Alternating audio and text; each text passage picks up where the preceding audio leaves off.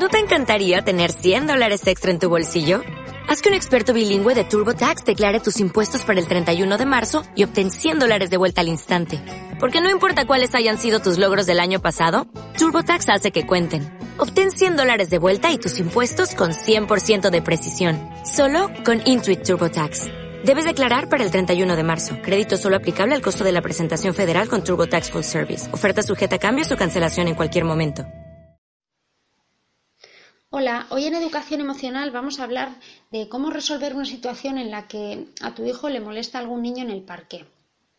Vamos a poner algún ejemplo y a ver cómo podríamos resolver para que el niño pues, desarrolle su inteligencia emocional de la mejor forma posible.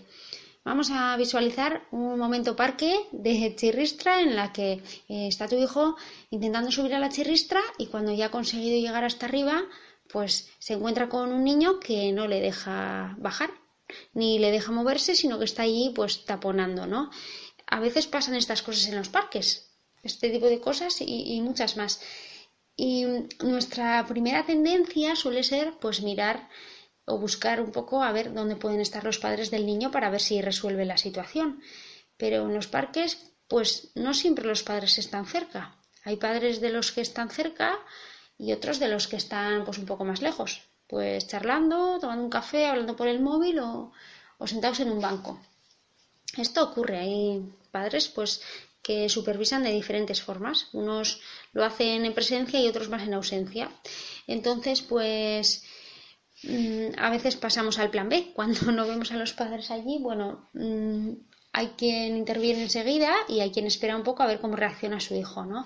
En el momento en el que estamos eh, interviniendo enseguida, a ver, eh, en cuanto vemos ese momento, ¿qué ocurre? Que no estamos dejando al niño situarse en la situación, estamos resolviendo por él. Hay veces en las que es preciso hacerlo cuando la situación es de abuso bastante claro, ¿no? Pues si tu hijo tiene dos años y tiene un niño de diez delante que pues le saca cinco cabezas y que el modo de hacerlo es incluso un poco agresivo, violento, pues es evidente que no es necesario esperar a ver cómo se sitúa el niño porque en la situación de abuso es tan evidente que pues bueno, que hay que proteger, ¿no? Siempre que, que consideremos que hay que proteger está bien que lo hagamos, pero si nosotros intervenimos cuando no siempre es necesario, estamos cortando la reacción de un niño y tenemos que pensar que no siempre vamos a estar eh, cerca suyo. Hay momentos en el colegio en el que no está su padre o su madre justo detrás para que el niño aprenda a resolver una situación que podría.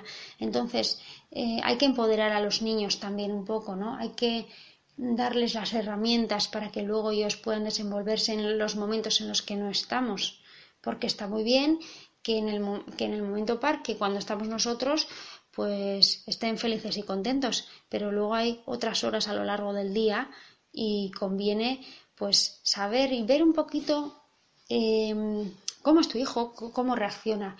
Entonces, pues eh, vamos a situarnos de nuevo en el ejemplo que hemos hablado, en el que está otro niño taponando el parque, ¿no?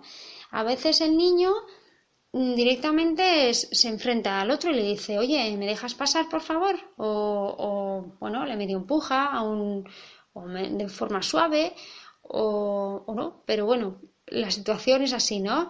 Eh, cada uno se busca un poco su sitio. Otros niños tienden a mirar a, papá o a mamá a ver, ¿qué hago? Oye, me he encontrado aquí con con esta barricada y no sé muy bien por dónde tirar. Y hay otros niños que directamente huyen de la escena, ¿no? Entonces, el poder ver eh, en qué tipo de grupo, digamos, está tu hijo, te va a dar herramientas o te va a dar eh, pistas para poder saber pues cuáles son las, las, mejores formas de ayudarle para que crezca con bienestar emocional, ¿no? Eh, por ejemplo, habría como tres tipos de reacciones, hemos hablado, la del niño que, que se enfrenta al que le pone la barrera, que en ese caso eh, es lo correcto es eh, reforzarle después y decirle que está muy bien, que, te ha gustado cómo ha intervenido, a no ser que haya pegado, ¿no? Eso ya sería otra cosa, pero si ha utilizado la palabra, pues está bien que le reforcemos y que, le aplaudamos un poco el haber sido capaces, el haber sentido esa seguridad para enfrentarse a otro niño y buscar su espacio y su sitio.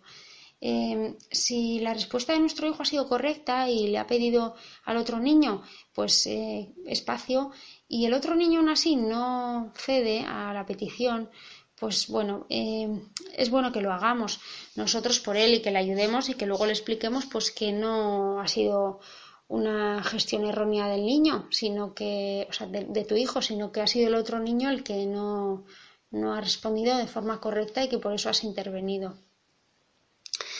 En los grupos de niños en los que se te queda mirando, como pidiendo ayuda con los ojos, incluso eh, con expresiones o con gestos, o incluso em, verbalmente te pide ayuda, pues a veces podemos ayudarles poniendo palabras, ¿no? A lo evidente. ¿Qué te pasa, cariño? ¿No, puedes pasar? Eh, ¿No te dejan pasar? Eh, y claro, te dirá, eh, visualmente o verbalmente, pero te dirán, pues no, eh, evidentemente no. Y entonces tú le puedes eh, decir, pues dile que te deje pasar, cariño. Dile, ¿me dejas pasar, por favor? Ese tipo de cosas les ayudan mucho, porque, digamos, les hacen salir del atasco de cómo podrían salir de la situación. En el caso de que con esa mm, pequeña estrategia que tú le das resuelva positivamente, pues es bueno aplaudirle y decirle que lo ha hecho muy bien.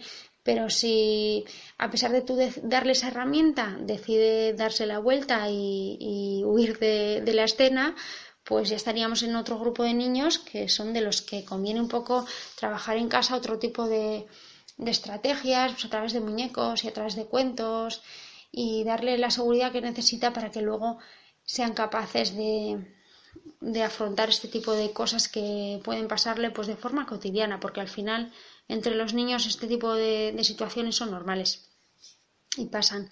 Con lo cual, si tu hijo no está en un peligro inminente y no necesita una protección en el momento, eh, déjale que, que, busque su sitio y que se proteja él y dales espacio para que pueda desarrollar un poco su sitio y su forma de, de avanzar un poco en la vida.